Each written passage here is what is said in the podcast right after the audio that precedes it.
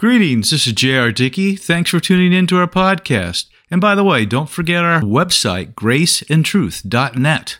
I hope you're having a great day, but if not, hang with me. It's about to get better.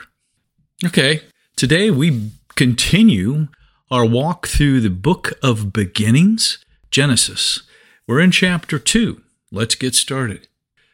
Thus the heavens and the earth and all the host of them were finished. How wonderful to know that God is faithful to finish His work. Just as He was determined and faithful to complete His new creation, He is absolutely trustworthy regarding every life that has been turned over to Him. You know, our lives were, or if you're not saved, are tohu va-bohu, which means empty and meaningless, void and vain, as we saw in chapter one of Genesis. But as we choose to surrender our will to His, we are ourselves recreated, transformed, and filled with new life.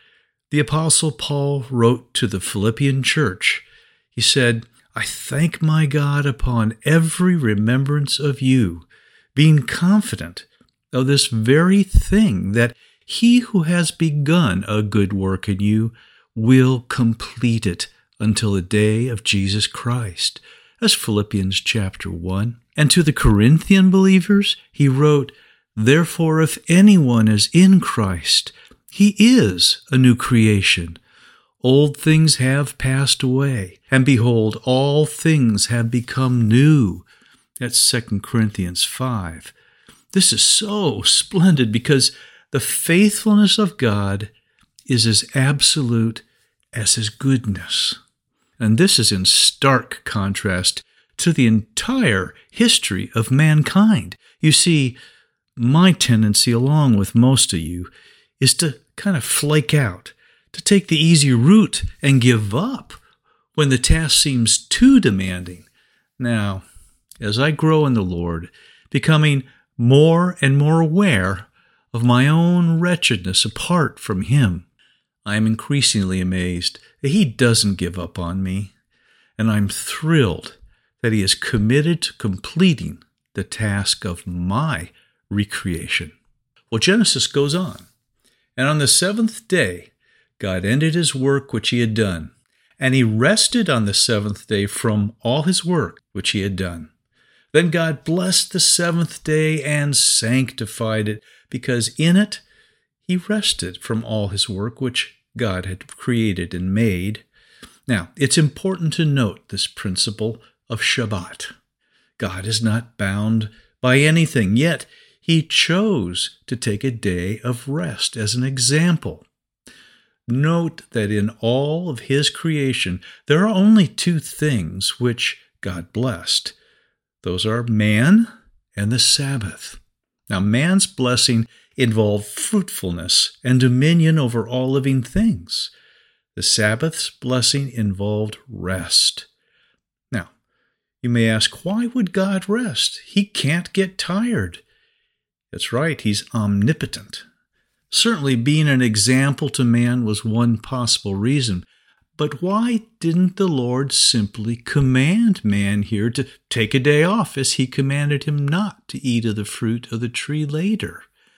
Let me suggest that He made Himself a visual aid because of the Sabbath's importance, relevant to the central figure in all Scripture, Jesus Christ. The rest was a foreshadowing of two things. First, the reign of Christ in the heart of every true believer, and of His millennial reign on earth.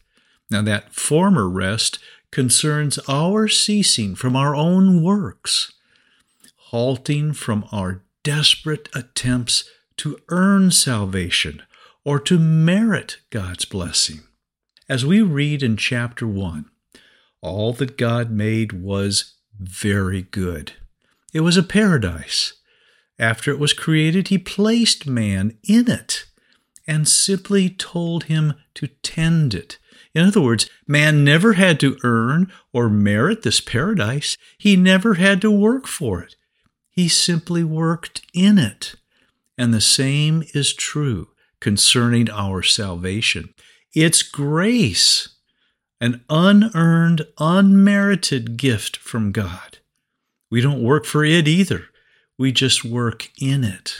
That is, we respond to the love and the goodness of God with our own labors. Now, many religious systems embrace the doctrine of Sabbath, but they generally make it a ritualistic observance and miss the whole point behind it.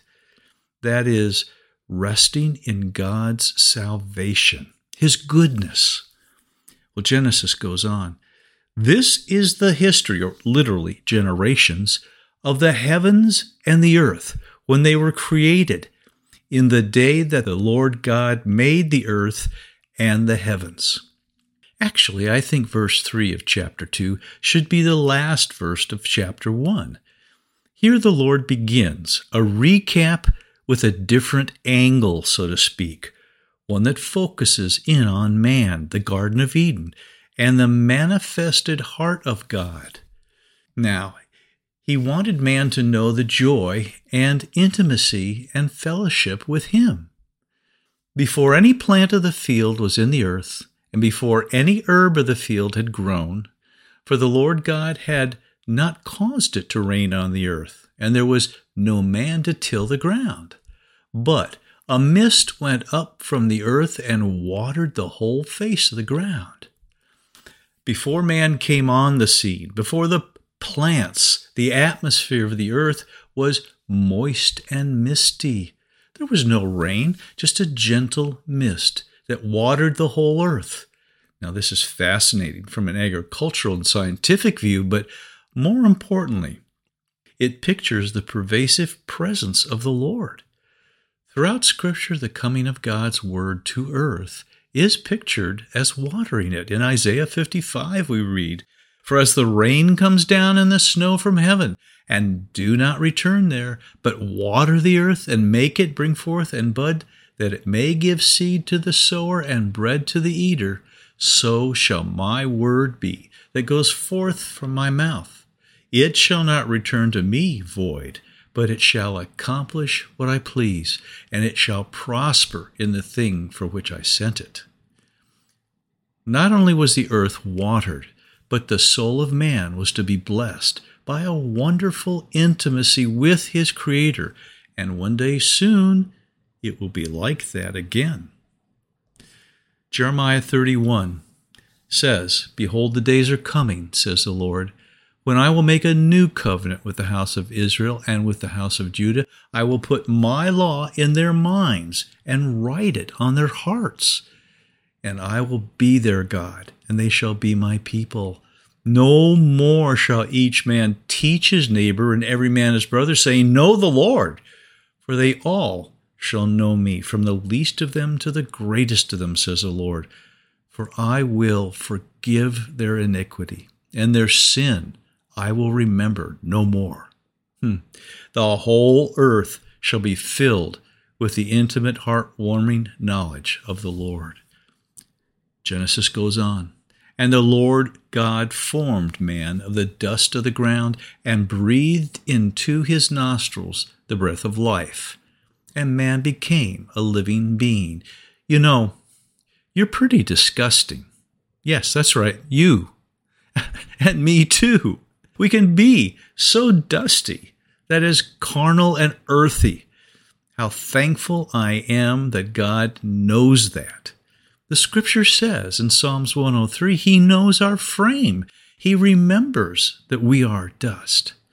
Now that really frees us up in a sense.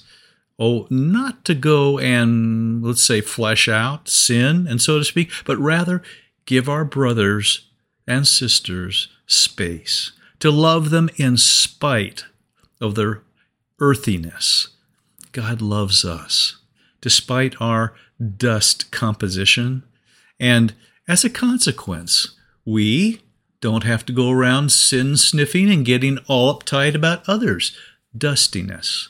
Now, when the devil tells me, "You are so earthy and sinful," I can reply, "Oh, you don't know the half of it. I'm more sinful than you can imagine. but that just amplifies God's graciousness. He knows my dustiness, and still He loves me and died to cleanse me from all of it. And I've got an eternal, loving relationship with Him because of that. Genesis goes on.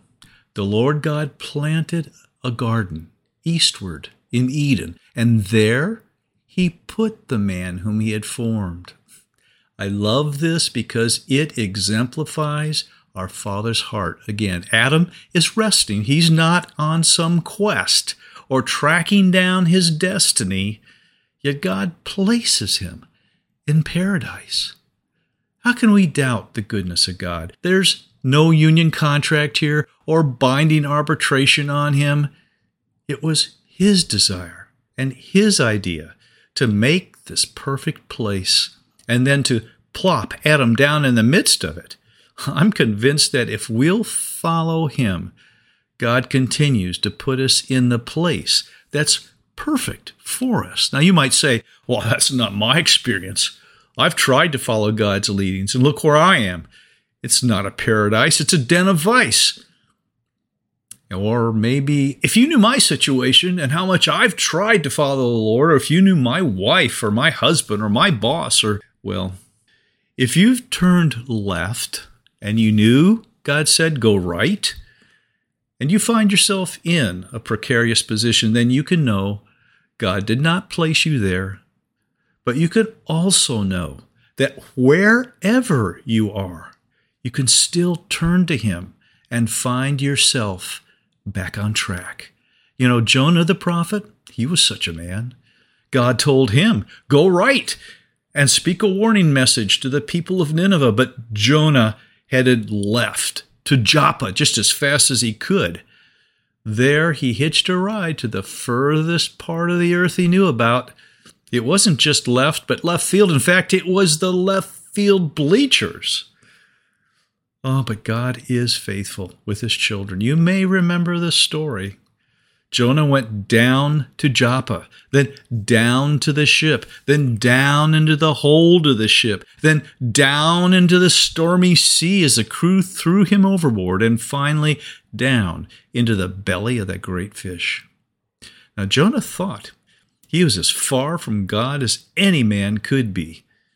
Nevertheless, the Bible says, the Lord had prepared a great fish to swallow Jonah, and even as he was trying to hide from God, God had prepared His own Eden, His own perfect place. That is the perfect place for Jonah, the place Jonah needed to be. You see, it was there, amongst the gastric juices, that Jonah discovered the salvation of God, and that God was committed to him, even in spite of his rebellion. The Bible says, then Jonah prayed to the Lord his God from the fish's belly. And he said, I cried out to the Lord because of my affliction, and He answered me. Out of the belly of Sheol, that is the grave, I cried, and You heard my voice. That's in Jonah chapter two. So Jonah, probably bleached and putrid from head to toe, cried out to the Lord, and up and out he went, vomited onto the beach. You see, even though we may stray, our God loves us and is absolutely committed to us. And nothing in all of creation is stronger than His grace. How much better, though, to be obedient to the voice of the Lord. There's a wonderful peace of mind when you're trusting that where you are is where you're meant to be, even if it doesn't seem tropical and ideal. Your garden, so to speak, is the perfect place for you. Well, Genesis goes on. And out of the ground the Lord God made every tree grow that is pleasant to the sight and good for food. The tree of life also was in the midst of the garden, and the tree of the knowledge of good and evil. Now, isn't it interesting that He placed both of these important trees right in the middle of the garden? As we'll soon see, Adam was told not to eat from one of them, the tree of the knowledge of good and evil. As such, these continually represented to he and Eve the choice to do God's will or not. Now, likewise, in our own gardens, we continually have the same choice. We're ever confronted with it. The old saying is so true. Real love demands a choice. My daughter, bless her heart, when she was little, had a doll on which you could pull a little string, and it would say different phrases like, "Oh, you're so cute," or "Let's have tea." You know, I could sit down with this little doll and pull the ring and hear it say, "You're so cute," and somehow it just wasn't believable. But to hear someone who doesn't have to say it speak those three wonderful words, "I love you," brings such incredible joy. So in this paradise of Eden were planted all these beautiful, fruitful trees, lovely in appearance with many bearing some sort of good food. And oh, how poetic it is, in a sense, that the tree God planted in the midst of every believer's garden, that is, the heart, is also pleasant to the sight and good for food, that is, the cross of Calvary.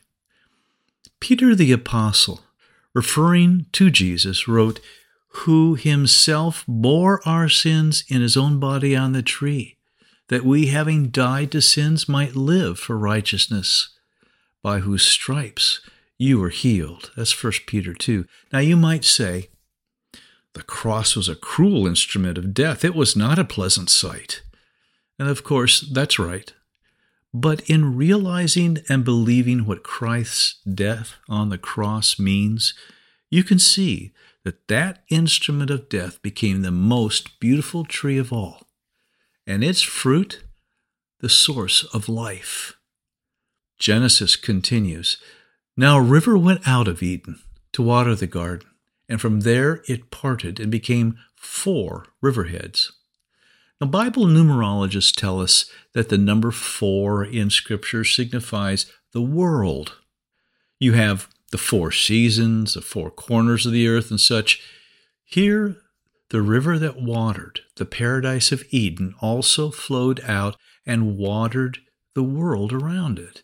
In like manner, the water of God's Word that blesses the heart of the believer is intended to also overflow into the world around. Genesis goes on. The name of the first is Pishon, P I S H O N. It is the one which runs through the whole land of Havilah. Where there is gold, and the gold of that land is good. Bidellium and the onyx stone are there. In the Bible, names are very important.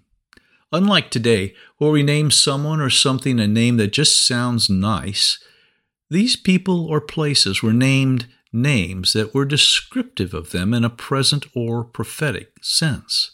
Names were powerful and meaningful.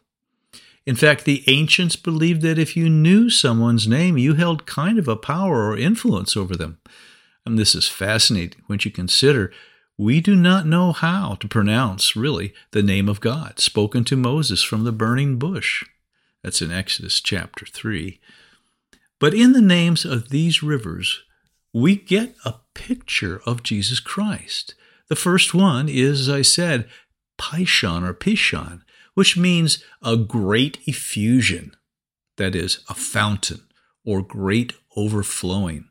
Consider that Jesus said in John seven, "He who believes in me, as the Scripture has said, out of his heart," could be his garden, "will flow rivers," which literally means torrents or great effusions of living water.